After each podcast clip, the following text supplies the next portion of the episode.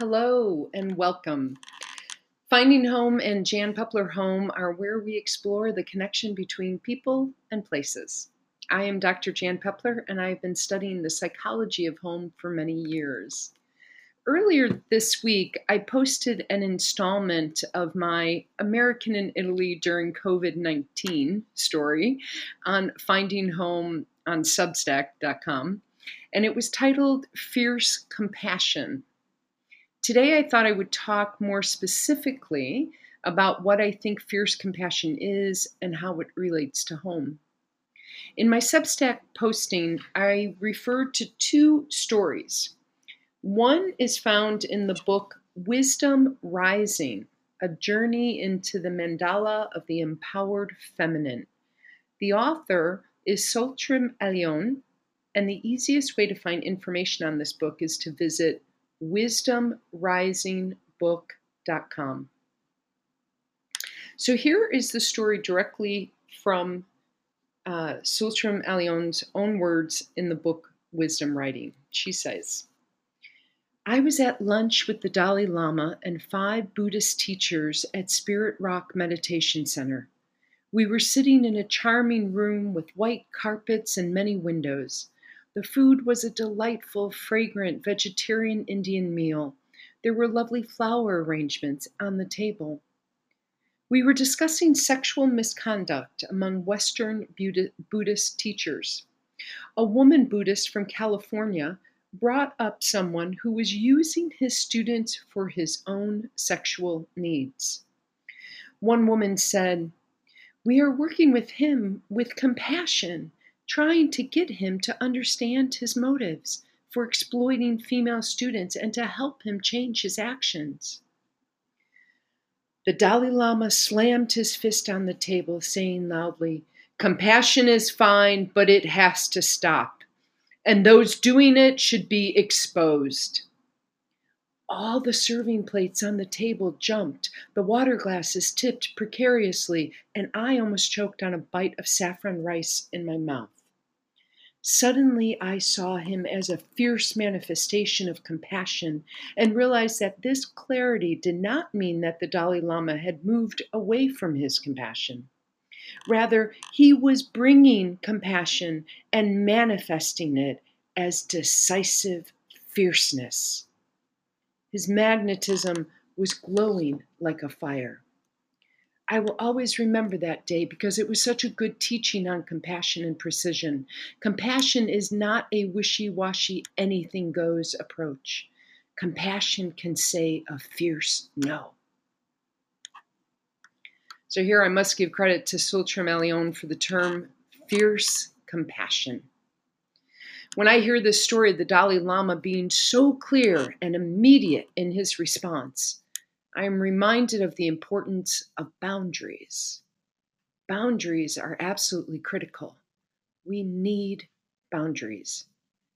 Now, I say this as someone who also embraces the Buddhist idea that there is no other and there is no self.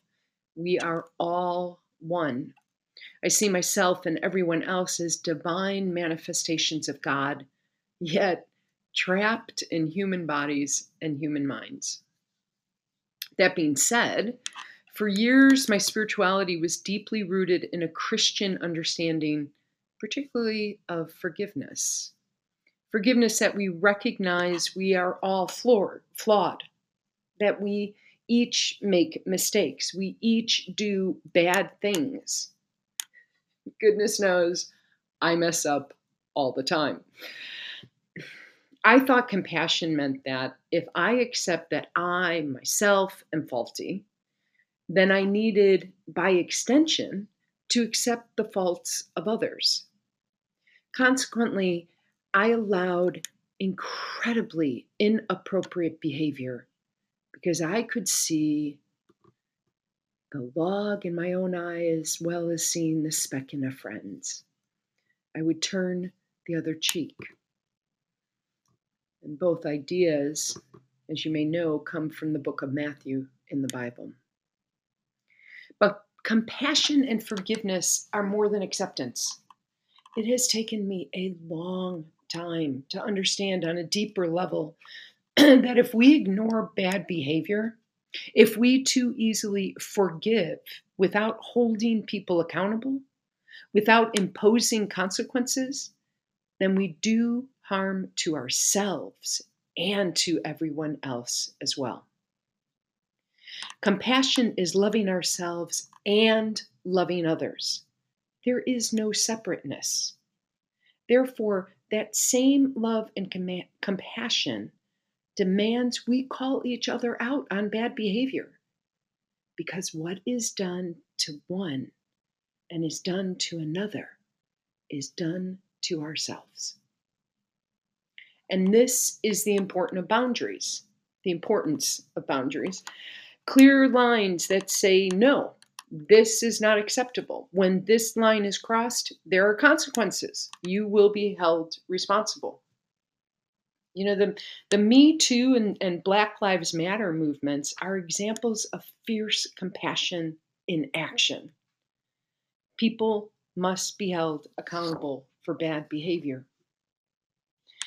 My other story in my findinghome.substack.com post titled Fierce Compassion was from last spring when COVID-19 had become a pandemic and Americans were dying almost exponentially. Yet our president at that time was saying COVID would go away by the summer. And he was also saying it wasn't any worse than the flu. He had even begun pushing hydroxychloroquine as a cure. Every single day, the President of the United States was saying something that was irresponsible, dismissive, and dangerous. And we all now know this to be true 1 year later. But it was at that time that a cousin attacked me on Facebook and accused me of being, quote, blinded by hate. She later admitted that she had lashed out. Those were her words. She said she admitted she had lashed out, but you know, she never apologized and she never recanted. I really struggled with this. You know, I understood that she was frustrated and that she was on edge, but all of us were. The whole world was spinning in confusion and despair. But lashing out at me was not acceptable. Now, I also have to note that her comment was in response to a prayer that had been posted. A prayer that prayed that the president would do better, that his administration would respond better, and that the deaths and suffering would stop. And it is for this post, this prayer, that my cousin called me blinded by hate. I reached out to her on Facebook. I responded to her on Facebook, and when that didn't work, I reached out to her through email.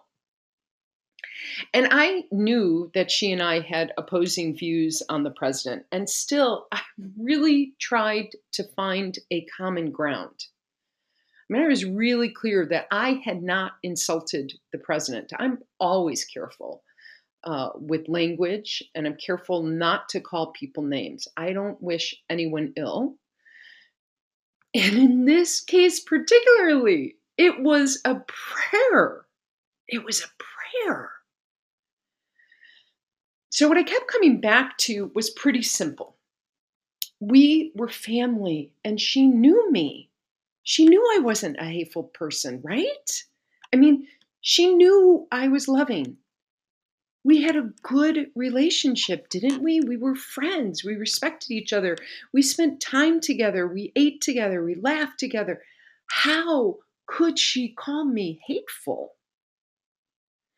I felt really determined to heal this misunderstanding because I felt like if I couldn't maintain peace within my own family, if together we could not respect and love each other and honor our differing points of view, then what hope was there for our country? And this thought was devastating to me. But unfortunately, my cousin refused to meet me halfway. She continued to spin like a top and kept bringing politics into her defense, and she never recanted her words. This went on, actually, for quite a while, longer than it should have, actually, because I kept trying, until I finally realized I had to say no more. Enough is enough. She had crossed the line of acceptable behavior. So my response actually had been similar to the woman in the first story, in Tsultrim Allione's story. Here I was doing my best to work with my cousin with compassion, to try to get her to understand her motives for lashing out and to help her change her actions. But in the end, I needed to respond as the Dalai Lama did, with decisive action and fierce compassion. And so I ended all communication with her. And how was this response compassionate? She was hurting me. If I allowed the communication to continue as it was, she would continue to hurt me. And if I did this, I would not be practicing compassion for myself. When we speak of compassion, we often think of it in terms of something we have for others. But compassion is more than understanding and acceptance. It is the opposite of sacrifice. We forget that compassion is necessary for ourselves as well. If there is no self and no other, then bad behavior hurts all of us. As John Donne wrote centuries ago, no man is an island unto himself. What hurts another hurts me. Compassion demands care for all sentient beings. Compassion also demands justice. Compassion holds boundaries to keep the world in balance. When we manifest decisive fierceness in the face of wrongdoing, we bring compassion to the world. And not only is our home part of this world, home is in us. When we have compassion for ourselves by saying no to bad behavior, we recognize God within us. And that, my friends, is the true coming home. Thank you for listening. If this podcast resonated with you in any way, I would love to hear from you. You can share your thoughts and join the conversation by logging into janpeplerhome.com or at findinghome.substack.com. Also, please follow this podcast and you will be notified each time there is a new episode. Thank you again. May you practice fierce compassion and have a wonderful day.